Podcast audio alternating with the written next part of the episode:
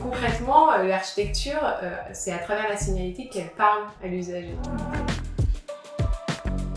On n'a pas eu beaucoup l'occasion qu'on nous rappelle et euh, du coup ça se finit en A quatre, euh, ça c'est notre hantise, les A quatre euh, scotchés, c'est, c'est ce qu'on essaye d'éviter au maximum.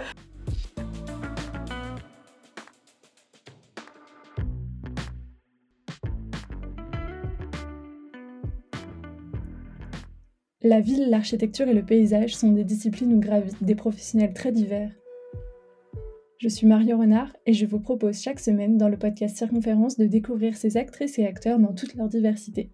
Je leur donne la parole afin qu'ils nous partagent leur regard singulier sur l'environnement construit qui nous entoure et je les invite à parler de leurs expériences et initiatives, leurs aspirations et leurs processus de réflexion. Mon but ? Nous encourager à juste parfois changer de perspective. Bonne écoute. Bonjour Claudine Faure et Giovanni Mendini. Merci beaucoup de, vous, de me recevoir dans votre coworking euh, aujourd'hui. Et euh, ma première question, elle est assez simple, c'est euh, est-ce que vous pouvez chacun de vous vous présenter euh, en quelques mots? Tu veux y aller, Claude? Bon, commence. Et bah alors, moi c'est Giovanni Mendini. Et je suis italien, j'ai fait mes études dans le design des produits à Milan, au Polytechnico, et après je suis parti en Australie pour, faire, pour, pour travailler. Je ne savais pas à l'époque la direction que je voulais prendre, je suis un peu resté dans le produit, mais j'ai trouvé euh, voilà, tout un travail chez Bureau North, c'est une, une agence à Melbourne, spécialisée dans la signalétique, dans le wayfinding et tout ce qui va avec. Et quand je suis rentré, je ne connaissais pas du tout cette discipline, mais au fur et à mesure, je suis resté trois à quatre ans. Ben, j'ai, j'ai pu apprécier un peu toutes les, les facettes un peu de cette discipline. Et à la fin, quand je suis rentré ici en France, euh, et ben, j'avais complètement changé de, de, de, d'adresse. Parti en tant que designer produit, je suis sorti en tant que designer d'orientation. Et ça m'a plu tellement que, que ici en France, avec Claudine, On, a, un peu, on s'est associé, on a créé la télé Supernova, c'était en deux mille treize. Et depuis, euh, bah, on travaille ensemble sur des projets de tout type, de, où il y a la signalétique euh, voilà, qui, qui est importante. Et moi, je suis architecte, diplômée d'État et habilitée à la maîtrise d'œuvre. Euh, et mon parcours est un peu plus, moins linéaire que celui de Giovanni. C'est-à-dire que j'ai travaillé en agence d'architecture pendant euh, enfin, jusqu'il y a cinq ans et euh, bah, je suis partie aussi en Australie et en fait c'est, c'est un pays où il y a, on travaille beaucoup plus de manière interdisciplinaire et c'est ce qui m'a beaucoup plu et en revenant ici je, je, j'ai retravaillé en agence euh, très classique où je me suis... J'ai, j'ai pas beaucoup dormi et je me suis un peu ennuyée. et, euh, et du coup, finalement, je, je, je, j'ai quitté et puis euh, je, on a lancé Supernova, où, qui permet justement cette interdisciplinarité. C'est, en tout cas, c'est là où euh, moi, je, je me retrouve. Mais justement, je pense que c'est un peu la force aussi euh, de votre atelier, si on peut dire atelier Supernova, c'est ça ? Euh, parce que du coup, enfin, vous, êtes, vous avez deux métiers qui, dont la formation est complètement différente euh, et au final, bah, voilà, vous avez des compétences chacun et aujourd'hui, vous direz que comment vous arrivez à être complémentaires justement euh, en ayant chacun bah, vos compétences respectives. Je dirais que bah, chacun a ses compétences et ses, ses affinités aussi dans la, dans la discipline et je pense qu'on aura un moyen de parler, mais dans le projet de signalétique, il y a beaucoup de facteurs qui rentrent. Et avec Claudine, on s'est retrouvés chacun avec ses spécificités, dans le sens que euh, moi je m'occupe un peu, c'est un peu cliché peut-être, de la partie un peu plus technique de la signalétique, au début et à la fin, du coup c'est la partie stratégie et la partie un peu plus dessin technique, de, de, de, de mise en place de cette signalétique en termes graphiques, pas, pas de pose.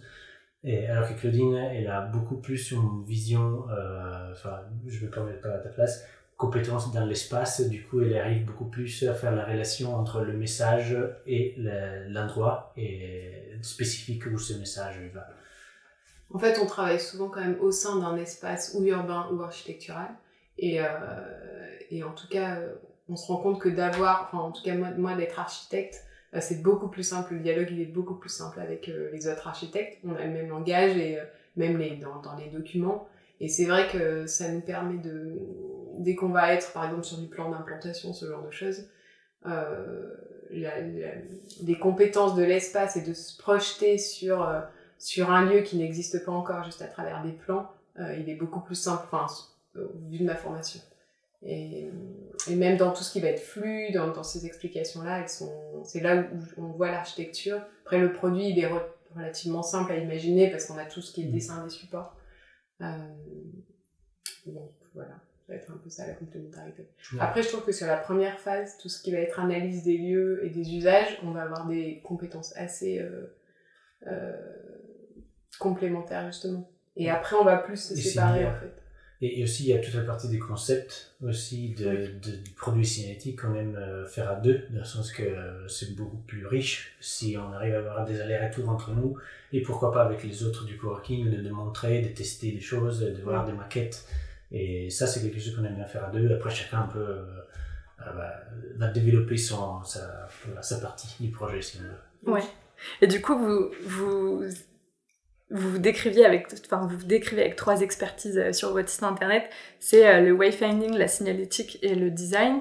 Et j'aimerais comprendre un peu quelle est la différence entre justement wayfinding et signalétique.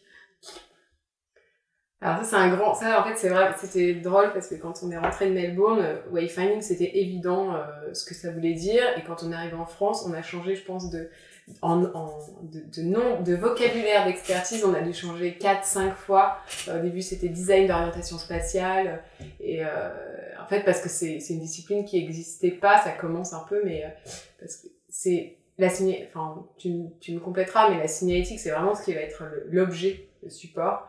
Tout ce qui est wayfinding, c'est tout ce qui est en amont. Euh, et du coup, c'est ce qui ne se voit pas, c'est, c'est tout ce qui est la stratégie de flux. Euh, en, en premier lieu, et puis ensuite tout ce qui va être implantation, où là on, on arrive à mieux comprendre ce que ça peut être de bah, où est-ce que je mets euh, le directionnel, euh, tout ça, mais toute la partie stratégie, elle est beaucoup moins euh, connue en tout cas, et développée en tout cas dans les, dans, en France par rapport aux pays anglo-saxons. On a de, enfin, on, surtout toi en Australie, t'as déjà fait des, des missions où c'est que de la stratégie, mmh. en fait. Donc avec les architectes, à savoir... Euh, Finalement, euh, des, l'objectif, c'est toujours de, d'arriver à, à, à saturer le moins possible un espace. Mmh. Et donc, ça peut être aussi un travail juste avec l'architecte de se dire, ben, finalement, est-ce qu'il n'y aurait pas intérêt à mettre l'entrée de ce côté-là un tout petit peu plus large pour qu'on n'ait même pas besoin de mettre un panneau entrée parce que, okay. architecturellement parlant, elle est, c'est, enfin, c'est évident. Et donc, vous pouvez, vous pouvez avoir une, une influence sur le dessin de l'espace, euh, même avant que le bâtiment soit... C'est ça. Terminé d'être dessiné. Ouais. C'est ambitieux. C'est, c'est, c'est l'objectif. C'est la volonté. Euh, fait, souvent, les, les architectes font très bien leur travail, du coup, il n'y a pas besoin de ça. Euh, mais ce serait quelque chose enfin, qui ferait partie de notre compétence, c'est cet aller-retour à, à tout, tout début d'un projet architectural aussi, pour mettre bah, la, la lumière un peu sur des, des failles, si on veut. Euh, de, de l'architecture justement, quelque chose que, comme tu disais, soit un couloir trop long où on a besoin de répéter des panneaux pour rassurer la, la, la, la personne qui est sur le bon chemin, ou euh, des, des, des zones un peu trop sombres où on n'a pas envie d'aller mais il faudra y aller, du coup il faut un panneau pour le dire. Voilà, c'est des petites astuces si on veut qui permettraient d'éliminer justement de la cinétique pour rendre l'espace plus lisible naturellement. Mmh, d'accord. Voilà. Parce que du coup vous intervenez à la fois sur des projets de construction, mais aussi sur des bâtiments existants, peut-être euh, en termes de rénovation ou de réhabilitation. Est-ce que votre méthodologie, elle est différente, justement, quand vous travaillez plutôt sur un projet de neuf ou sur un projet existant ? Bah, il y a des considérations qu'on fait sur l'histoire euh, du lieu existant. Euh, si en histoire euh, d'un point de vue graphique, si en histoire d'un point de vue d'usage, si l'usage doit changer, par exemple, euh, ça, il faut prendre en compte. Euh, qui utilise ces lieux ? Ça, c'est des choses qui, dans l'existant, c'est déjà des choses prouvées, si on veut, dans le sens que si on école, on sait bien euh, que c'est des enfants et des gens un peu, voilà, des adultes qui connaissent déjà le lieu. Euh, si il y a un changement de destination, on le traite un peu comme du neuf, parce que euh, tout doit se réinventer. Euh, si on construit, enfin, si on applique des cinétiques dans un bâtiment neuf, là, c'est beaucoup plus d'un dialogue avec les architectes pour, euh, pour comprendre un peu leur ambition envers le lieu. Euh, quel type d'atmosphère il veut donner, quel type de, d'usage ils imaginent, et voilà, toute une série de, de, de choses que nous on prendra en compte euh, sur les neufs. L'existant, voilà, il parle plus lui-même et on intègre son histoire dans le projet. Voilà. Okay.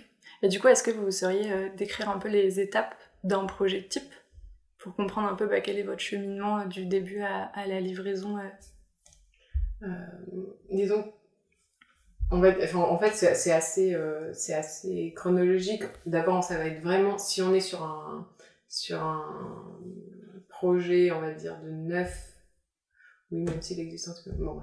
euh, on, a, on va avoir d'abord analyse des flux, vraiment par, les, par utilisateur. Par exemple, on est en train de faire une, une école maternelle. Enfin, on va avoir euh, les enfants, le personnel, euh, les parents, euh, essayer de réfléchir vraiment à, à, tous ces, à tous ces flux-là, voir où est-ce qu'il y a des conflits. Parce que ça, c'est, du coup, c'est que de la prospection. Enfin, oui. Vous ne pouvez pas du tout observer en fait, parce non. que le bâtiment n'existe ouais. pas. Ouais, c'est ça. Ça doit être assez bah, y a des difficile.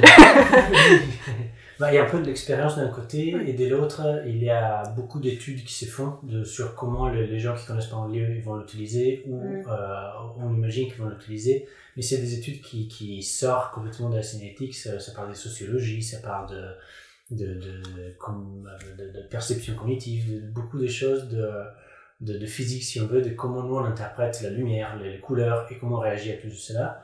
Et ça, ça nous aide à à créer des programmes cinétiques dans des espaces qui n'existaient pas. Dans le sens D'accord. que l'humain se comporte à peu près toujours de la même manière. Okay. Et du coup, sachant ça, on arrive à le guider, si on veut. Et... Après, c'est en lisant aussi les plans. Euh, par exemple, là, on, on est en train de faire un théâtre avec Vimote. Et en fait, selon les accès qu'ils ont, qu'ils ont, euh, qu'ils ont créés, les, les services... Euh, en fait, on va mettre tout ça ensemble. Pour, euh, finalement, c'est comme si les architectes, ils, ils ont tellement de volets à... à traiter, technique, machin, tout ça, que euh, nous, on, on, on peut se permettre de se concentrer juste sur les usages des flux et leur, leur pointer certaines choses euh, sur « attention, celui-là, me laissez bien ce mur euh, vide parce que en fait, c'est là où on va commencer à rediriger euh, tous les flux », ce genre de choses.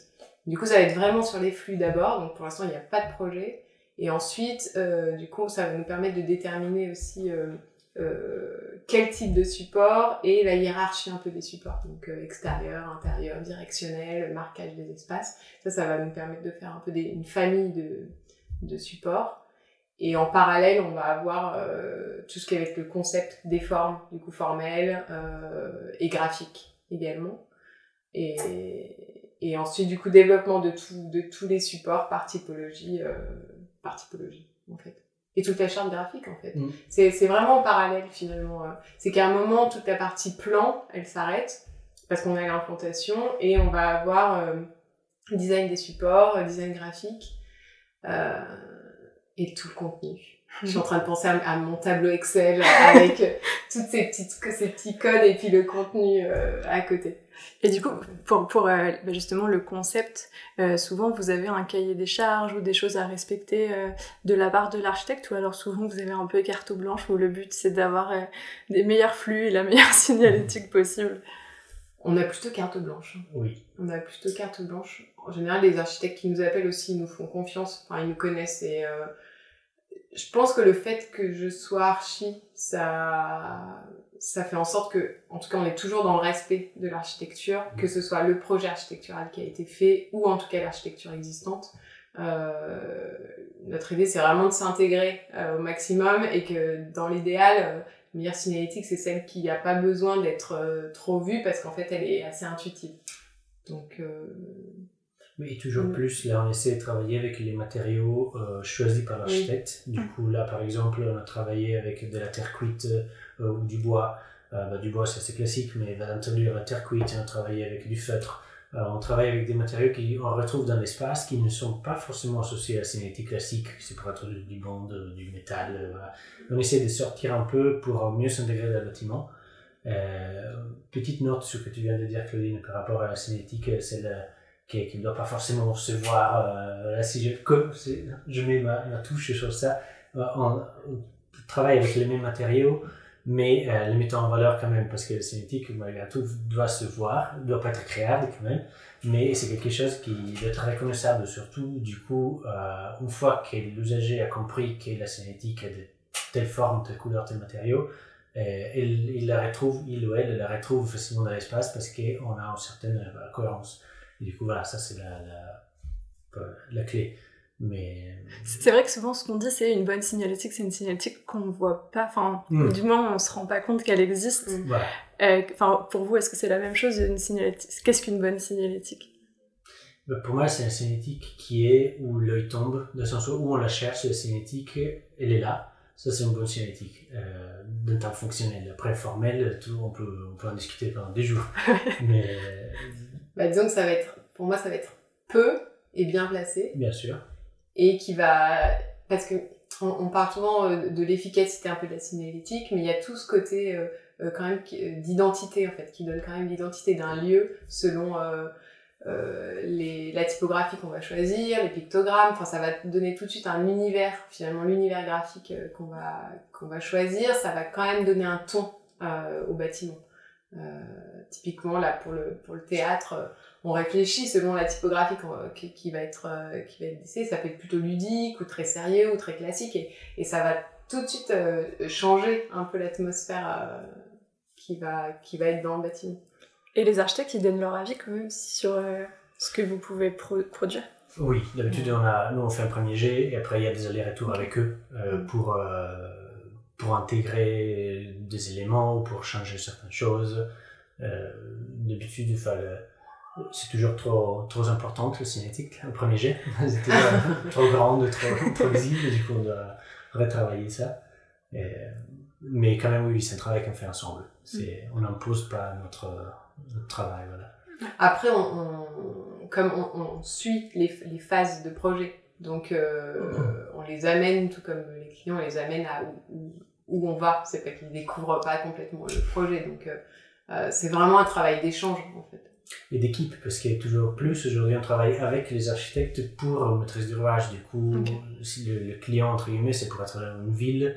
Et nous, on est un groupement avec des urbanistes, des architectes, des paysagistes. Et ensemble, nous, on s'occupe du volet cinétique, les autres du leur volet. Et ensemble, on présente un projet global. Du coup, on, on se consulte à l'interne pour proposer une solution voilà, qui est cohérente. Ouais, oui, les architectes, c'est pas, enfin, ce ne sont pas vos clients. Ce voilà, sont, non, ouais, non. Ouais, vous formez une, une vraie équipe. Voilà. Tout à l'heure, tu l'as, tu l'as énoncé un peu, hein, le, la question du prototypage. Que parfois vous essayez des, des choses pour voir si ça fonctionne. Quelle, quelle place vous donnez à ça? Est-ce que parfois vous, vous construisez vraiment de la signalétique pour la tester peut-être? Ou comment, même comment vous testez l'efficacité de votre signalétique? Bon, déjà, on a une imprimante trois D. non, mais euh, oui, on, on, en fait, la, petit, le petit, la petite maquette, ça marche quand même très bien euh, oui. avec les clients. Et c'est vrai qu'on on continue à le faire. Quand même, parce que c'est des échelles quand même qui sont assez simples à, à, à montrer et puis à monter. Et euh, ça, c'est pour le, vraiment le design produit. Et par contre, on teste toujours un, euh, tout ce qui va être graphisme. On, va, on, on met des, des, des A trois partout dans le bureau, on fait tester aux, aux collègues pour voir qu'est-ce que vous en pensez, c'est trop gros, c'est trop petit. Et même si on, on, on connaît les règles, on les a, mais en fait, c'est rien de beau, le tester vraiment clairement dans l'espace... Euh, à la bonne distance. Euh, de... Ça nous est arrivé de, de ne pas tester, faire faire des prototypes, et euh, lors de la présentation d'un prototype, on était un peu choqués du fait que soit c'était énorme, soit c'était minuscule. D'accord. Mince, mince. Du coup, bah, c'est, c'est l'erreur d'un prototype, du coup, voilà, mm-hmm. on a corrigé. Mais là, en plus, avec la, la, la forme de notre agence qui est un peu euh, étroite et longue, on peut, peut se permettre de tester des choses sur la distance aussi, mm-hmm. parce que je pense qu'elle fait presque quinze mètres, du coup, on peut tester, voilà, de, de, De, de la typographie plus petite, plus grande, tester un peu la, la visibilité. Parce qu'il y a des règles quand même, il y a des rapports de, de, de lisibilité par rapport à la distance.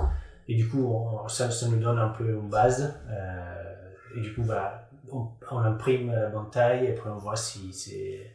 Parce que la, la, la police différente engendre des de lisibilités différentes, les couleurs, l'espacement, il y a plein de, de, de, de, d'aspects de la typographie qui favorisent ou pas la lisibilité. Du coup, on teste tout ça, on le met en place. Ouais. Surtout que vous travaillez à la fois du coup, sur des projets euh, à l'échelle urbaine, oui. plus, et euh, d'autres à l'échelle architecturale. Oui. Et du coup, est-ce que votre méthodologie, elle, mm-hmm. est, elle est différente ou elle reste tout de même la même? Non, je dirais que la méthodologie de base, c'est un peu la même, dans le sens qu'on travaille toujours pour des de gens, dans le sens que, et du coup, le, le, même si l'usage est un peu différent, notre objectif, c'est de, de aider euh, les personnes à se repérer dans un endroit, soit bâti ou urbain, euh, et de, une fois qu'ils sont repérés, de, de trouver leur destination et de leur communiquer comment on fait pour y aller, à peu près, si on veut résumer. Du coup, si on est dans un espace extérieur ou intérieur, peu change. Euh, l'espace intérieur, c'est plus complexe, dans le sens qu'il y a beaucoup plus de destinations. D'habitude, mmh. il y a plusieurs étages, c'est complexe à naviguer. Alors que l'extérieur, c'est beaucoup, enfin, sur une dimension, c'est à plat. Et du coup, voilà, c'est plus simple, normalement.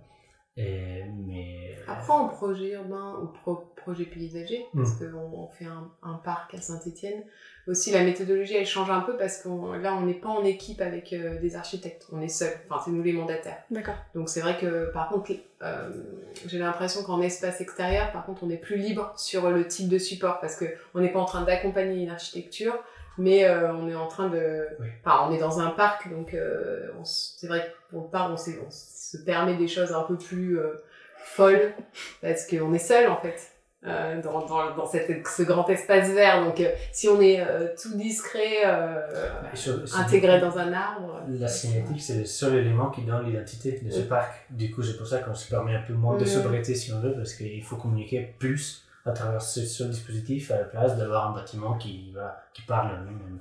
Mmh. Ouais. Ouais. Et, euh, et je me posais cette question, parce que du coup, je, je regardais un peu euh, vos projets.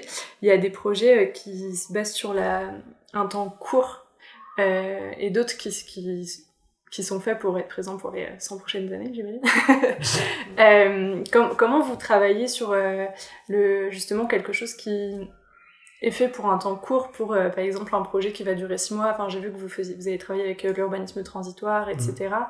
Mmh. Euh, comment est-ce que vous réfléchissez justement pour se dire, bah, déjà d'un point de vue écologique, j'imagine que cette question elle doit se poser un petit peu sur euh, une signalétique qui va pas durer dans le temps. Et euh, enfin voilà, comment vous vous pensez les usages ? Est-ce que euh, on vous donne parfois peut-être la mission pour euh, ce projet et...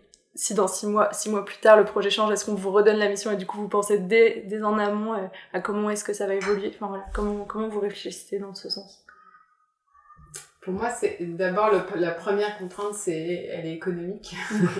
Donc tout de suite, euh, tout de suite, ça nous donne une une base de quels matériaux on peut utiliser et ce qu'on ne peut absolument pas.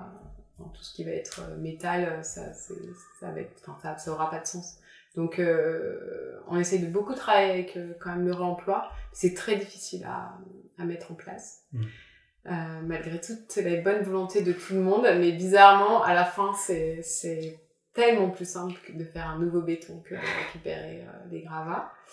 Euh, ça va être plus... Après, dans la méthode, on va être plutôt dans, la, dans les mêmes, euh, toujours dans les mêmes systèmes. Oui. Enfin, Oui, ouais. Avec des, des accents et des attentions sur certains aspects, par exemple le réemploi, si, peut-être il y aura plus de, de, d'importance donnée à certaines phases, le choix des matériaux, voilà. Le...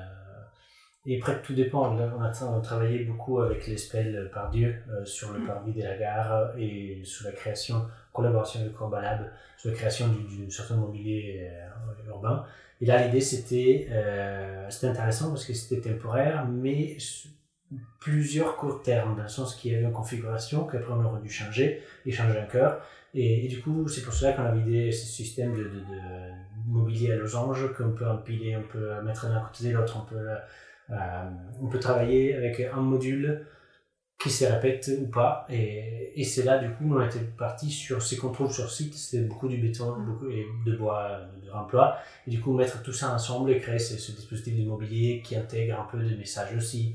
Euh, mais sinon, enfin, le fait qu'il soit temporaire, euh, je dirais que euh, enfin, l'accent se met justement, comme tu dis, sur les matériaux et potentiellement sur une durée de vie euh, plus courte, du coup, des matériaux moins prestigieux.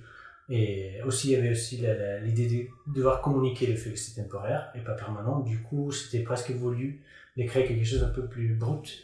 Euh, plutôt que quelque chose de très bah, réfini, parce que voilà, pour euh, donner cette idée que c'est un devenir, c'est pas, c'est pas pour toujours.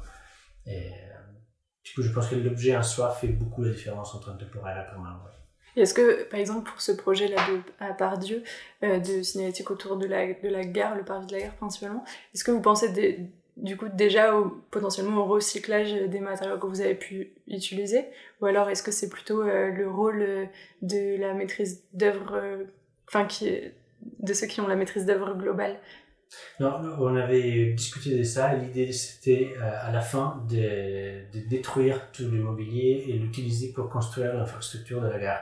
Du coup, de reprendre des gravats et les retransformer en gravats qui peuvent être voilà, mélangés dans le béton à la fin. On n'a okay. pas la main sur ça, du coup, nous, on, a, on fait confiance. Mais, ouais. L'idée, c'était ça. Et pour un projet plus global, on dit que la durée de vie d'un bâtiment, c'est soixante-dix à cent ans. Vous, votre signalétique, qu'est-ce que, qu'est-ce que c'en est ? Je pense que le support en soi, il peut bien durer le, le, les soixante ans, dans le sens que c'est toujours des matériaux assez nobles. Euh, le bois, il y a la terre cuite. Ce qui change souvent, c'est le message à un moment. Euh, dans le sens que peut-être que le bâtiment reste en place tel quel, mais la fonction peut évoluer. Du coup, si on doit mettre à jour des messages, nous, on l'intègre dans la conception du support, mais quand même, enfin, on, parfois, on imprime directement sur de la terre cuite, par exemple, et du coup, c'est un peu plus compliqué. Du coup, peut-être qu'il faudra, enfin, il faudra faire évoluer le support aussi, mais le support en soi, il est conçu pour voilà, une durée de vie assez, assez longue. Mais c'est vrai que c'est quelque chose qu'on prend en compte quand même ouais. euh, dans, les, euh, dans les projets. On sait que, euh, par exemple, une maison des arts, on vient de finir une maison des arts et de la culture à Colombier-Saugnieu, on sait que euh, les usages qui sont faits aujourd'hui, ils sont susceptibles de, d'évoluer. Et donc, euh, il y a des fa- des, dans les fixations, ils ne seront pas obligés de, de détruire toute, euh, toute la signalétique, mais juste changer mmh. ce petit carreau et en réimprimer un euh, quand, euh, quand ça, ça évoluera. Est-ce qu'on vous a déjà rappelé euh, pour faire évoluer votre propre signalétique ? Oui, on a un cours de... ouais. Ah ouais. Bah, typiquement, un projet... Euh, à R T E, R T E là, à Jonage, où euh, on était intégré avec les architectes dans la signalétique, et en fait souvent euh, les services ils sont pas encore complètement constitués, ils savent encore pas, pas exactement ce qu'ils veulent faire du bâtiment, donc nous on pose quelque chose, mais et, et là c'est super en fait que les clients nous aient rappelé pour euh, une mise à jour, parce que euh, souvent de manière générale ça, on n'a pas eu beaucoup l'occasion qu'on nous rappelle, et euh, du coup ça se finit en A quatre, euh, ça, c'est, ça c'est notre hantise, les A quatre euh, scotchés, c'est, c'est ce qu'on essaye d'éviter au maximum, euh, mais euh, du coup là on nous a rappelé pour justement faire une mise à jour, parce qu'après usage justement du bâtiment ils ont vu qu'ils ils ont changé certaines choses, et euh, Et du coup, on revoit, on revoit certains éléments oui. euh, voilà, qui ont changé. Il faut en rajouter, il faut enlever d'autres, il faut modifier oui. le directionnel, il faut, voilà, c'est intéressant. Enfin, on voit que les lieux, finalement, ils se sont implantés. C'est un campus euh, énorme, quand même, à Jonage, ici à Lyon, oui. qui a été conçu par A I A. Et nous, on travaillait directement avec R T E, justement, pour la signalétique. C'était un projet qu'on avait commencé en deux mille dix-huit, je pense. C'était terminé en deux mille vingt-deux, avec le Covid et tout. Ça a pris des longueurs, voilà, pas prévues. Et, et là, on est en train de mettre à jour tout ce qui n'était pas complété avant. Ouais. Et, euh, et là, je, je, je me rappelle euh, voir, euh, par exemple, saison, votre projet euh, Saison zéro, euh, donc, qui est un, un lieu justement d'urbanisme transitoire, comme je disais plus tôt. Est-ce que, euh, par exemple, pour ce, ce genre de projet où j'ai vu bah, justement que vous faisiez attention à ne pas toucher le bâtiment parce que, euh, bah, du coup, il est voué à avoir un, un autre usage euh, par la suite. Et surtout euh, ultra protégé, classé, mmh. donc euh, on ne pouvait ouais. pas, absolument pas, rien toucher. Euh, ouais. Est-ce mmh. qu'on vous dit ces euh, contraintes dès le départ, ou est-ce que vous les découvrez un petit peu au fur et à mesure ? Non, d'habitude, on les a. Parce que sur ce projet, il y avait quand même un collectif d'architecture qui travaillait, était implanté, vivait sur place collectif pour accompagner, voilà, mm-hmm. qui, qui accompagnait pour l'évolution du site. Et c'est à travers eux qu'on a intégré le projet. Du coup, à travers avec des architectes, on a tout de suite quand même une image assez claire des de conditions du bâtiment, les, les contraintes. Euh, enfin, il y a une discussion beaucoup plus claire, si on veut, mm-hmm. euh, par rapport à voilà, notre mission et les, mais cette mission, elle était incroyable, c'est parce que c'était assez inhabituel. Euh, oui. C'était à travers Yes We Camp euh, qui ont fait euh, les grands voisins. Et, euh, et c'était une mission éclair en fait. Euh, ils avaient très peu de budget, du coup on leur a dit bah écoutez, on fait en mode workshop, on y va, on vient pendant je sais plus deux trois jours et euh, en fait on vous fait la stratégie. Donc euh, c'est-à-dire qu'on les aide à implanter au bon endroit. Ensuite après eux ils avaient un graphiste qui travaillait avec eux, euh, mais du coup c'est, c'était c'était assez c'était ultra intéressant parce que d'y aller du coup de, de vraiment euh, utiliser les lieux nous-mêmes jour et nuit euh, comme euh, comme eux finalement. Et puis à la fin de finir en mode post-it. Alors ici vous mettez un directionnel, on prend une photo. Et ouais. c'était c'était c'était c'était ultra, enfin c'était assez ouais. Ouais, c'est incongru, mais, euh, mais finalement très efficace. Et ça marche très bien. Ouais. Oui. Euh, mais parce que derrière, il y avait, eux, ils étaient archi, euh, il y avait un graphiste, donc ils, ils prenaient la, la suite. Mm. Mais, euh, et, et là, pour, pour le coup, c'était vraiment que de la stratégie. Ouais. Parce que vous, du coup, vous n'avez pas fait le graphisme derrière, c'est non, eux qui non, ont non. pensé le concept. Ouais, bah en fait, ils, ils, ont déjà une, ils avaient déjà une identité graphique euh, euh, de, de Saison zéro, du coup, ils, ils l'ont décliné. Mm. Donc c'est vrai que... Ouais. En plus, c'est un, un bâtiment assez complexe parce que pour un bâtiment qui veut s'ouvrir sur le public, mais un ancien couvent qui doit être plutôt euh, protégé de l'extérieur, c'était assez un, un beau défi. Ouais. Ouais. Parce que du coup, ça arrive souvent. Est-ce que ça arrive souvent que vous ayez justement euh, pas toute la, la maîtrise de la signalétique, euh, mais justement qu'on vous appelle uniquement pour ces questions de flux, euh, pour avoir... Bah, c'est plus une mission de conseil, du coup, j'imagine. Presque, oui. De guide en fait, souvent en, dans les, pour les projets urbains, on va, avoir, euh, on va aller jusqu'au, euh, jusqu'au oui, au, au guide signalétique, mais du coup on va donner des, vraiment de, des grandes orientations. Euh, on fait pour un, un petit centre euh, historique, enfin une petite ville en Ardèche, où euh, ça va être plus des préconisations. Du coup on est avec des urbanistes, et c'est comme eux ils vont faire un plan guide, et nous on va faire notre partie signalétique. Mais ça va être vraiment euh, du coup des préconisations sur euh, la hiérarchie des informations, euh, éviter de saturer, enfin voilà, plein, plein de, de règles, et puis l'implantation, et ensuite vraiment dans, dans les, des, des typologies qui vont qui va devoir être mis en place. Mais ensuite ça, ça va être lancé, euh, ça va être un autre marché sur vraiment le design des signalétiques et de graphisme. Il faut avoir un peu confiance euh, pour ouais, que l'équipe derrière elle suive les recommandations. Alors on essaye de donner tout, toutes les informations euh, pour, que, pour qu'ensuite ça fonctionne bien, quoi. Ouais. Et euh, c'est... Enfin, du coup, vos clients, ça, c'est les architectes qui font appel à vous, j'imagine? Ou est-ce que vous répondez à des appels d'offres? Comment est-ce que ça fonctionne? Est-ce que parfois c'est des clients privés qui font directement appel à vous sans euh, autres équipes de maîtrise d'œuvre, juste pour revoir la signalétique d'un lieu qui existe déjà? Bah, les, et un peu de tout. Les trois, oui, les trois. C'est, bah, au tout début, quand on a commencé, et on a commencé bah, à se présenter aux architectes parce qu'on s'est dit, nous, on, est, on vient de commencer, on n'a pas de, de, d'expérience locale et ça va être très difficile d'être mandataire ou intervenir en solo, entre guillemets, mmh. sur un projet signalétique.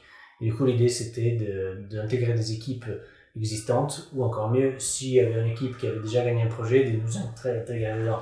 Et ça, c'était un peu l'ambition. Après, voilà, on a commencé à collaborer avec des architectes. Après, dès qu'on a commencé à, à travailler un peu, avoir des références, un peu d'expérience euh, en France, euh, on a pu répondre à des appels d'offres, et notamment à Saint-Chamond, le parc qu'on a utilisé à Nova Syrie. Ça, on a fait un appel d'offres, on l'a remporté, du coup, on est mandataire. Et, et après, il y a des, des clients particuliers. Il y en a une en particulier, c'était une pharmacie qui voulait revoir sa surface de vente euh, de, pour optimiser un peu. Elle disait que euh, sans vraiment toucher la signalétique, c'était comment on utilise mon espace de surface de vente, comment je peux euh, l'optimiser, de sens, comment je peux euh, présenter les bons produits aux bons, aux bons clients, entre guillemets. Et du coup, là, c'était à nouveau une stratégie. Mais c'était, on parlait de langues différentes, dans le sens qu'elle, elle était vraiment vente, vente, vente, et nous on était plutôt orientation, orientation, orientation. Et du coup, finalement, enfin, on a fait le projet, et, mais c'était, c'est, on a compris que c'était pas notre domaine en fait. Okay. Nous on est beaucoup plus dans le public que dans le privé, parce que c'est là qu'il y a un vrai besoin, je pense, d'orienter, de, de, de, de guider les gens. Mm. Voilà, du coup, mais, mais c'est beaucoup quand même aujourd'hui. C'est on travaille beaucoup, beaucoup en marché public. Oui, voilà. On fait beaucoup de candidatures en fait. Euh... Dès le départ, dans des équipes constituées, enfin, on constitue des équipes avec des architectes, c'est les architectes surtout qui nous appellent. Ouais. Ou alors nous, on répond tout seul, enfin, euh, on, on travaille, euh, après c'est peut-être quelque chose qu'on a, dont on allait parler, mais on travaille souvent avec, euh, du coup on s'associe avec des graphistes, mm. euh, et souvent on monte une équipe du coup pour répondre à des projets juste, où la demande c'est juste de la signalétique, ou sinon on est avec des équipes de, ou urbanistes ou architectes. Yeah. Et sur des projets publics, encore plus que sur des projets privés, je pense que mmh. la question de l'accessibilité, elle se pose pas mal, surtout sur la question de la signalétique. Mmh. Comment est-ce que vous travaillez autour de cette question? Est-ce que vous travaillez avec, je sais pas, des associations ou des professionnels un peu spécialisés dans ce domaine? Comment, comment voilà, vous, vous pensez toute cette question de l'accessibilité? Il y a toute la réglementation en place, les normes AFNOR, tout ça. Du coup, ça, c'est juste un guide à suivre. Ça, ça parle des contrastes, des dimensions, de, de hauteur, de lecture. Et puis, il y a plein de, de, de choses qui sont pré-mâchées, entre guillemets. Du coup, il faut juste les appliquer. D'accord. Et, et après, il y a toute une partie qu'on a découvert sur un projet avec euh, l'ADAPI. Oui. On avait travaillé avec une agence de communication, on avait travaillé pour l'ADAPI, qui est une association, association euh, des parents des enfants qui ont des, des handicaps mentaux. Et l'idée, c'est d'accompagner ces enfants euh, dès leur plus jeune âge jusqu'à l'âge adulte, d'abord pour l'éducation, après pour le travail, tout selon le, le handicap. Et nous, on avait travaillé d'abord avec les ESAT, du coup, tous les établissements pour le travail. Et on avait proposé un système de signalétique qui, était, bah, qui respectait toutes les règles d'accessibilité, mais euh, pas plus. Du coup, nous, on a implanté notre signalétique qui avait un graphisme classique, entre guillemets, avec par exemple le pictogramme des toilettes, c'était l'homme et la femme. Et, et en fait, on s'est rendu compte que ça, c'est, c'est déjà quand même... Ça se base sur des conventions sociales. Et il faut que la personne qui lit ça sache que l'homme et la femme représentent une toilette. Mmh. Et déjà, en le disant, on comprend que ça n'a aucun sens, en fait. Et du coup, en, fait, en posant la question ah bah, aux, aux travailleurs, aux habitants de ces foyers, en fait, ils nous disaient « Non, ça, c'est un homme et une femme, monsieur. » Et oui, effectivement, vous avez raison. Et du coup, on a changé. Et là, on le voit toujours plus, mais ça, ça date d'il y a quatre à cinq ans. Du coup, la toilette, c'était bah, une toilette. Mmh. Et la douche, c'était, bah, c'était une douche. Et ainsi de suite, du coup, on a simplifié et retravaillé tous les pictogrammes pour les rendre beaucoup plus bah, littéraux. Et, et du coup, ça, les normes, on n'en parle pas. C'est très, très conventionné. Et, et c'est un peu étrange dans le sens que chaque pays a ses conventions aussi. Du coup, c'est une éthique qui peut être lisible en France, ça peut ne pas l'être en Angleterre ou vice-versa. Du coup, là, il y a des, des, des conventions, là, toute la partie des couleurs aussi sont très culturelles. Euh, le rose est associé à certaines choses, le violet. Très culturel, ça peut être associé au deuil dans certains pays, à la joie dans d'autres pays. Du coup, on touche un peu, enfin, il faut, faut faire des études quand même avant d'utiliser les couleurs. Le rouge, très visible, mais il est associé aux urgences, par exemple. Mmh. Du coup, on ne peut pas l'utiliser d'orteil gauche comme ça. Et du coup, tout ça, ça fait partie des, des normes non écrites, si on veut. Euh, peut-être liées à l'accessibilité aussi, parce que finalement, la signalétique doit être accessible et visible par tous.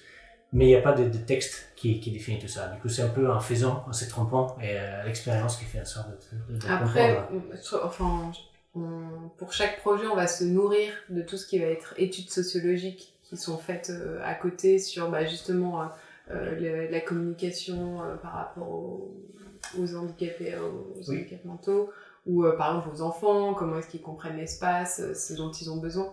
C'est plus, plus que des règlements, on va, on va beaucoup se, se, se documenter sur, du côté de la sociologie. En mmh. fait. Euh, c'est plutôt là-dessus. Mmh. Et toi, toi, Giovanni, du coup, tu es italien. Mmh. Est-ce que tu as fait tes études en France ou en non. Italie ? En Italie. Ah, moi, j'ai fait toutes mes études, je suis parti après l'université. Après... Et est-ce que du coup, tu, tu, tu vois une, une différence de, de pensée ou est-ce que tu penses que justement ça t'apporte quelque chose d'avoir fait tes études en Italie plutôt qu'en France ? Pour avoir un, peut-être une démarche un peu différente ? Bah, pas forcément, je dirais, mais les, mes années des études en Italie, la, la, la vraie différence, je la vois avec mes années de, de travail en Australie. Parce qu'avant, aussi, parce qu'à Milan, quand j'ai fait mes études, c'était dans un autre domaine, un peu c'était le design de produit, qui mmh. ça reste du design, mais bon, enfin, c'est bien différent. Et, et du coup, oui, il y avait une approche euh, très théorique euh, en Italie par rapport à la France. Et du coup, on a, on a étudié beaucoup enfin, tout ce qui était fait avant et comment, et il y avait moins d'accent sur le projet en soi. Mais après, voilà, les vraies années de formation, pour moi, c'était en Australie, dans, au sein de l'agence où j'ai travaillé, où, euh, en fait, j'ai, j'ai connu une discipline, j'ai pu la, la, la prioriser un tout petit peu, et arrivé ici en France, je me suis rendu compte qu'ici en France, c'est beaucoup moins développé, et beaucoup moins considéré, si on veut, que dans les pays anglo-saxons. Euh, Londres, tout comme l'Australie, le, la signalétique, le wayfinding, c'est vraiment quelque chose de, de, d'important qui est établi dès le début d'un projet. Il y a un budget, il y a une volonté, des ambitions, il y a, tout le monde sait de quoi on parle. Alors qu'ici, il y a quand même tout un travail d'éducation encore à faire et de, de mise en conscience, si on veut, de, de cette discipline, pourquoi c'est important. Et non, ce n'est pas juste un post-it que je vais mettre, et ce n'est pas quelque chose qu'on fait en dix minutes. Et, et du coup, voilà, il y a un peu de, de, de, de questions auxquelles il faut répondre au tout début d'un entretien, si on veut, avec un client, pour mettre les choses en clair. Et, euh, qui mais de plus en plus. Pas. Oui, ça en fait, on, on, on se rend compte, euh, bon, déjà, les gens avec qui on travaille, euh, à partir du moment où, où on explique les choses et puis qu'on travaille ensemble, c'est, c'est évident, euh, euh, enfin, l'intérêt de, de, d'avoir une équipe de cinétique est assez euh, évidente, mais c'est plus qu'on le voit dans les marchés où maintenant c'est, euh, c'est demandé. Mmh. Et ça, c'est une super chance, en fait, euh, mmh. parce que, parce que du coup, euh, y a, ça veut dire qu'il y a une reconnaissance aussi euh, de la part du public euh, sur... Euh, parce que on, je pense que ce qui s'est passé, c'est qu'ils ont lancé des marchés, puis hein, ça nous est déjà arrivé pour un projet où nous, on est arrivé après coup. Mmh. Ils se sont dit, mince, en fait, euh, en fait qui, qui va faire ça? Et il manquait cette compétence-là. Donc... Euh, et on passe après les A quatre euh, scotchés. On les déscotche. Hein. Et, euh... et d'ordre général, euh, enfin là je pense que c'est plus un, un avis très personnel, mais est-ce que euh, vous trouvez que la signalétique du coup en France, comme c'est moins dans les mœurs que par exemple les pays anglo-saxons, on est plus mauvais en règle générale euh, dans la signalétique? Oh là là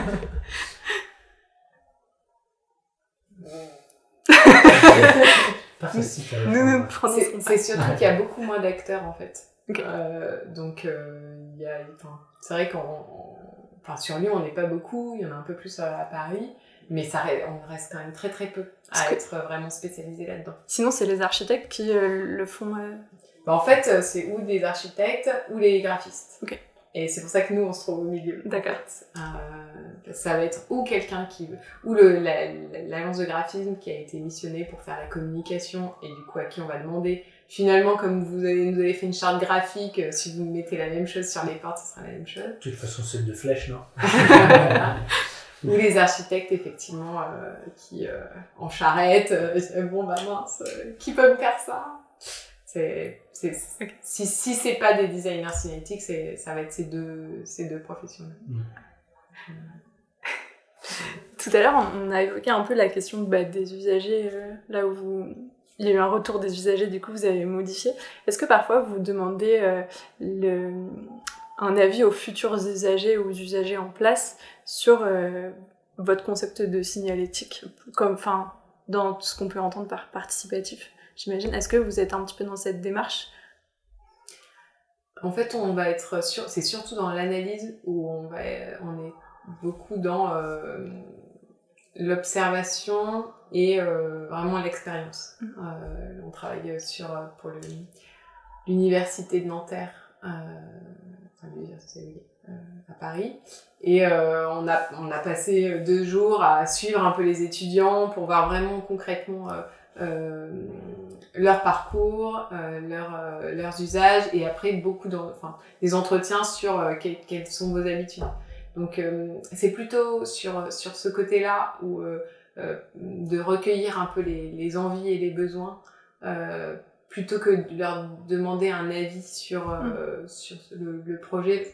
Concrètement, c'est quand même compliqué euh, de, de faire ce retour-là, même si il, il sera mmh. intéressant, mais... Euh, oui. Après, on a eu moyen de tester quand même la, la, la, la fonctionnalité de, de notre cinétique, pas tant en termes de, de forme, mais c'était plutôt un placement et message. Mm. C'était dans, dans un hôpital. Et il y avait un groupe de, de quinzaine d'utilisateurs, enfin, voilà, c'était des volontaires, c'était pas des malades.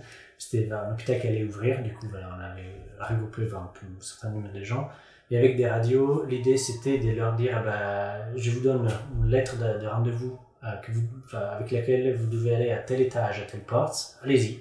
Et donc on en mettrait. Du coup, il y avait quelqu'un au départ et à la fin du okay. parcours. Et l'idée, c'était, bah, si on teste ce parcours, ça prend trois minutes, t'as eu des problèmes où? Bah là, parce que j'ai pas trouvé l'information que je cherchais. Euh, l'ascenseur, euh, je sais pas, enfin, il était trop loin, je l'ai pas vu. Et du coup, il y avait une liste de tous les problèmes le long du parcours. Ça nous a permis de corriger le, le tir et de modifier les parcours euh, voilà, pour les optimiser. Et du coup, ça, ça c'est quelque chose qui est intéressant pour moi dans des, dans des environnements un peu stressants. L'hôpital, l'aéroport, les gares, où on est toujours en retard quand même, toujours mal à l'aise. Et il y a quelque chose, il y a, il y a, bah, il y a des, des études qui démontrent en fait, qui, qui, dans des environnements comme ça, le, le cerveau, c'est comme s'il s'éteignait un peu et on suit les informations qu'il nous donne à l'aveugle parce qu'on se sent perdu et voilà, on a peur, peur de perdre l'avion, le train ou encore enfin, l'hôpital du coup on peut comprendre. Donc voilà, dans des environnements comme ça, c'est important de tester.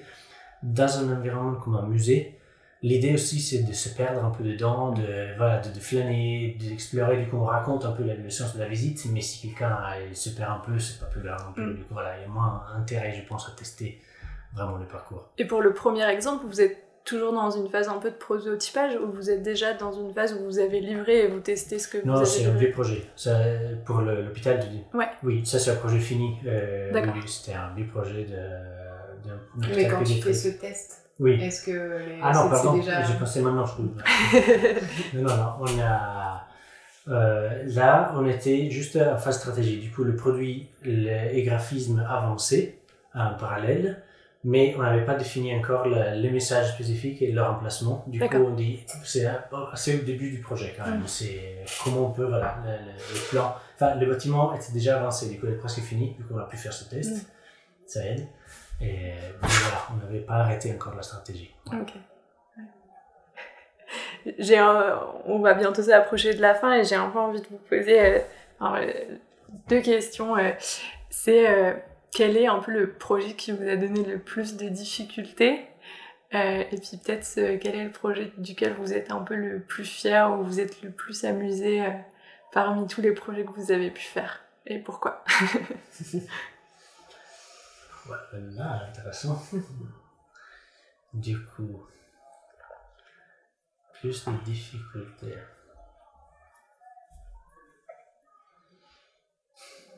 Il faudrait une, la liste. euh, bon, sinon, au moins celui sur, celui sur lequel vous vous êtes le plus amusé. Peut-être plus simple. Non, mais les deux, les deux c'est intéressant de, de retrouver parce que.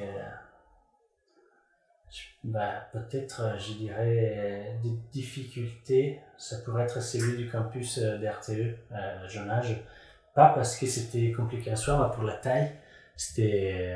Projet quand même où il y, a eu, il y avait une dizaine de bâtiments et très complexe, très technique, euh, une surface au sol énorme, beaucoup d'usages, beaucoup de, de, d'endroits où on peut aller, d'autres où tu fais un badge spécifique, du coup il y avait des flux qui doivent se croiser, d'autres qui ne doivent pas se croiser, et du coup là c'était très complexe et du coup c'était on peut dire difficile mais pas difficile de fonctionnement, euh, mm. du, ça a pris du temps mais euh, ça l'a fait. Et, Et on est pas, moi je suis personnellement pas mal fier du résultat de celui-ci aussi, parce que finalement, en arrivant à boucler tout ça, je trouve que, que, ça, que ça, ça marche très bien. Euh, notre projet que, que j'ai beaucoup aimé, c'était à Tignes. On a fait une académie, on a travaillé avec des architectes lyonnais pour une académie sportive. Et du coup là, c'était une cinétique complètement différente, c'était voilà, des, des chambres, c'était mélangé un peu hôtel, activités sportives. Et du coup, c'était amusant parce que l'architecte est jeune, du coup il a proposé un bâtiment assez innovant. Et nous, on a pu suivre graphiquement et formellement ces lignes. Du coup, ça fait un produit assez intéressant. Et je trouvais que ça marche très bien. Moi, je dirais pour euh, effectivement bah, le, le projet de Saison zéro, j'ai trouvé vraiment euh, chouette.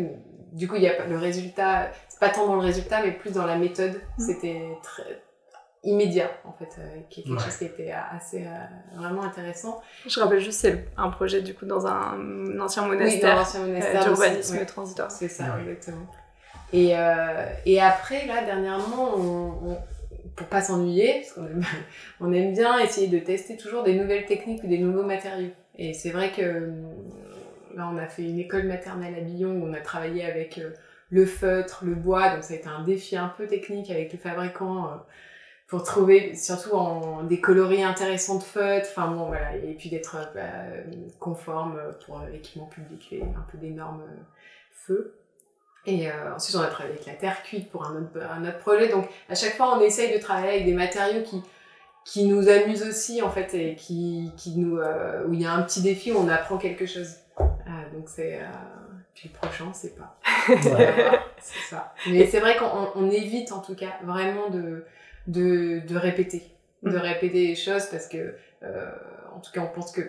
Ce qui, ce qui finalement, ça semble une petite chose dans un projet, mais concrètement dans, le, dans l'usage du lieu, la signalétique, Euh, enfin, nous, le nombre de gens qui nous disaient « Ah, j'ai pensé à toi, je me suis perdue dans ce... » dans ce... Ah oui, et euh, parce que concrètement, euh, l'architecture, euh, c'est à travers la signalité qu'elle parle à l'usager, en fait. Et euh, quelqu'un qui, euh, qui, qui va chercher, qui va, qui va pas trouver un... un, un ce, des toilettes, par exemple, qui est un, un, un espace qui est cherché très souvent, euh, ça, il va s'en rappeler. Et la signalétique, elle va... Elle, c'est, c'est là où elle va parler, finalement. Elle va faire le lien. En, en tout cas, c'est comme ça qu'on le voit, qu'elle fait le lien entre l'architecture et l'usager. Et, euh, et du coup, ce, que, ce qu'on va dessiner, si c'est exactement la même chose que, que ce soit un centre commercial ou une école maternelle, euh, ben, ça, ça, ça, non, on, on manque le rendez-vous, quoi. Ouais. Mmh. Ça, mais... C'est génial de s'amuser un petit peu, enfin, voilà, avec les, mat- les matières, les textures, enfin, du coup, j'imagine le design aussi, enfin, ça mmh. se voit très bien sur les projets que vous avez pu faire, il n'y en a pas deux qui se ressemblent. Est-ce que parfois, vous construisez vous-même, ou alors vous passez forcément par des ateliers ou d'autres prestataires qui construisent pour vous ? Au-delà des prototypes, du coup. Non, je suis toujours avec des, des prestataires. Ouais. Euh, je, c'est un, un rêve euh, secret de, de, de fabriquer aussi, parce qu'on aime bien mettre la main à la pâte, de, de jouer avec tout, tout ça. Mais d'un côté, les quantités, et de l'autre côté, la, la, l'espace qu'il faudrait. Il faudrait un atelier immense, que j'adorerais avoir, mais pas, pas aujourd'hui encore. Mais euh, oui, on, on s'appuie toujours sur des partenaires... Euh, bah, d'habitude, on essaye de, d'être locaux dans le projet. Du coup, si c'est un projet à Paris, on essaye de trouver quelqu'un de, localement. Et qui connaît un peu le lieu, connaît le, le, les matériaux. D'habitude, on, on sélectionne des de partenaires qui sachent, sachent travailler avec les matériaux qu'on a choisis. Du coup, parce c'est... que si vous changez régulièrement de matériaux, enfin voilà, mmh. en fonction du projet, il faut aussi trouver le prestataire qui soit capable de travailler ce matériau. Tout à fait, tout à fait. Bah, par exemple, pour la, la Maison des Arts et de la Culture à Colombier-Saugnieu, dont tu parlais avant, quand on a travaillé sur, avec de la terre cuite, et là, on avait fait appui à la céramique du Beaujolais, qui sont pas loin, et eux, ils ont tout un atelier immense où ils fabriquent la, la, la terre cuite. Du coup, on avait parlé avec eux par rapport au format, coloris, enfin, plein de choses, c'était très intéressant. Bah, en fait, on allait les voir en amont de dessiner le projet. On savait que c'était un, un matériau qui nous intéressait, qui allait bien, de, qui allait bien s'intégrer dans l'architecture. Et avant de dessiner, on allait les voir pour voir du coup ce qui était possible, de travailler ensemble. Mmh. Euh, et, et, et là, du coup, c'est ultra intéressant parce que finalement, c'est comme si on travaillait vraiment main dans la main pour euh, d'abord se connaître les contraintes et puis ensuite, on peut dessiner quelque chose qui finalement... Euh, et ultra simple. Enfin, ouais. Et faisable, faisable et aussi. Exactement. Parce que exactement. Du coup, eux ont l'expertise, j'imagine, oui. du matériau en question, ouais. et du coup, euh, mm. vous n'arrivez pas avec un projet fini en disant hey, « on veut ça ouais, ». En ça, fait, c'est pas faisable. Tout, tout simplement dans la dimension, par exemple. Nous, on aurait pu spécifier des tomates de dix-huit centimètres sur dix-huit, et après, on découvre qu'il fallait faire faire une par une, parce que le format standard est vingt sur vingt. Du coup, en allant, en disant « on voudrait utiliser des tomates, c'est quoi vos standards ?» Du coup, nous, on peut s'adapter aussi à l'existant pour, euh, euh, pour travailler avec ce qu'il y a, sans mm. voilà, créer des dépenses inutiles pour, pour des petits détails. Quelques centimètres de plus. Exact. Ouais. Et euh, au final, c'est quoi un peu le, le projet ? Enfin, est-ce que vous avez un projet idéal euh, enfin, du coup, on parle un peu de privé, de public, on parle de, d'espaces urbains ou d'espaces plus architecturaux, et cetera. Est-ce qu'il euh, y a un projet idéal que vous aimeriez faire ? Je pense que c'est intéressant parce qu'on va avoir deux réponses très différentes.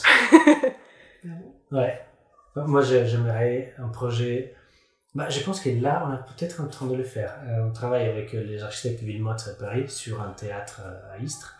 Et là, je pense que c'est, c'est un projet que, que j'attendais depuis longtemps, dans le sens que c'est dans le culturel, qui est un domaine qui nous intéresse beaucoup, et il est suffisamment technique pour ne pas être quelque chose voilà, de, de, de banal. Et, et du coup, je pense que pour moi, c'est un projet que, que c'est presque mon projet de rêve, dans le sens que c'est complexe, mais créatif en même temps. Et du coup, c'est quelque chose que voilà, j'ai bien hâte de commencer. On est tout début, on vient de remporter le projet, du coup, on n'a encore pas... mis le crayon sur le feuille, j'attends vraiment ce moment. On a fait une analyse de flux. Oui. Sommaire. On a tout début. Ouais. Du coup, ouais, pour moi, c'est vraiment un projet de, de culturel, mais complexe un peu, mm. que, que, où il y a un vrai intérêt d'intégrer la compétence cinétique. Mm. L'analyse des flux, tout ça, c'est, c'est, un, c'est un rôle.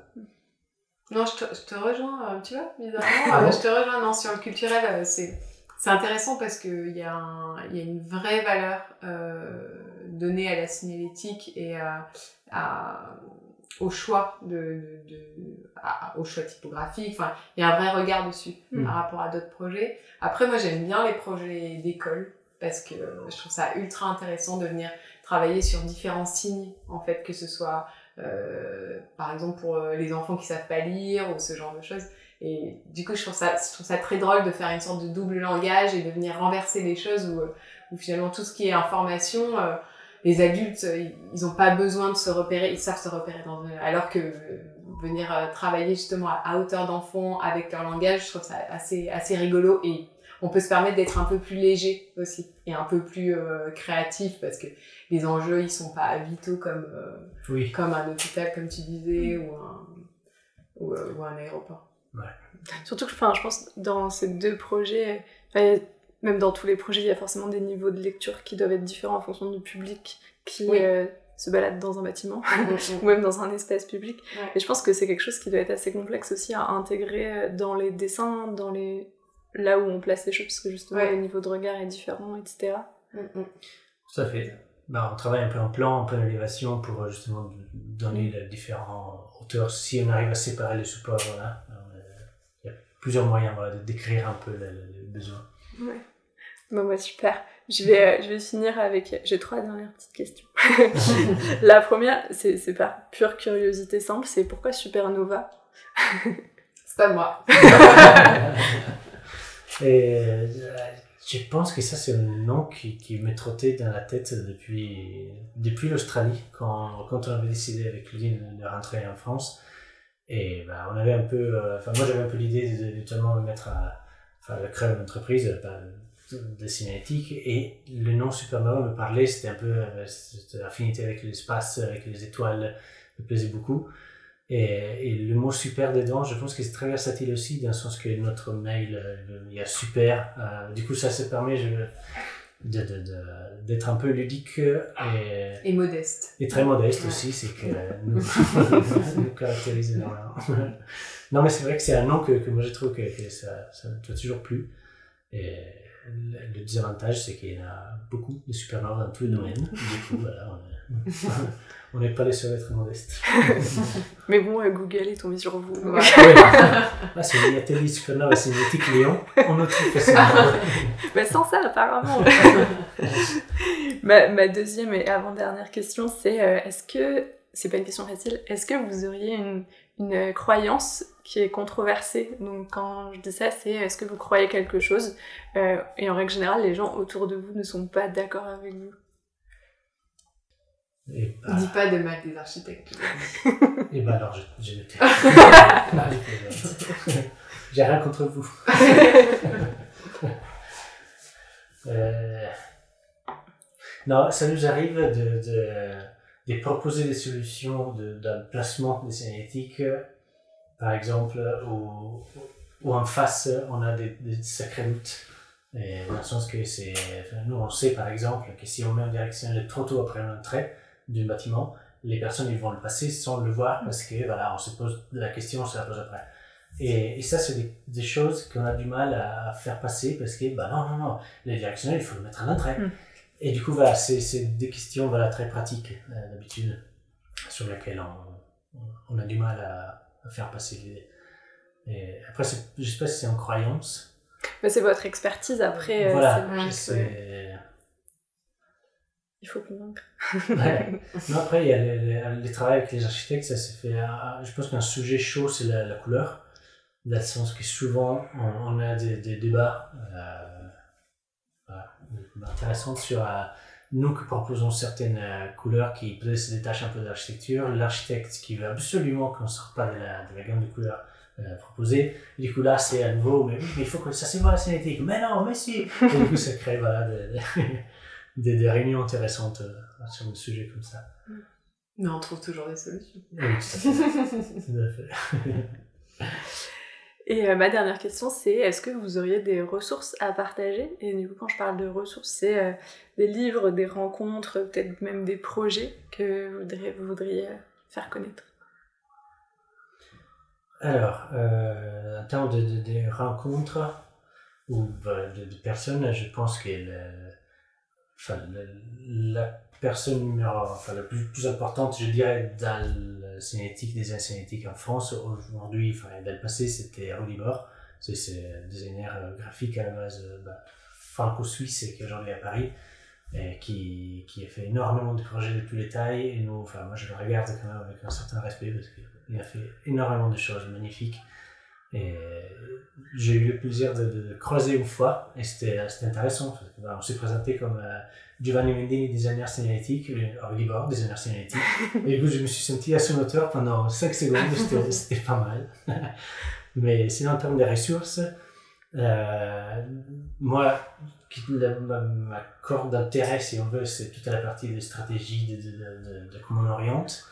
Euh, ce, ce que je regarde beaucoup, c'est des, des études publiées par des universités, dans le sens qu'il y a beaucoup d'universités qui travaillent dans la sociologie, comme on disait, dans la, dans la, dans la perception spatiale, dans la théorie des couleurs, et tout ça c'est très intéressant, et c'est des recherches un peu de doctorat, c'est des choses comme ça. Du coup, en recherchant sur le site des universités, on peut trouver plein de choses avec des mots-clés, cinétique, wayfinding, orientation, tout ça, c'est souvent en anglais.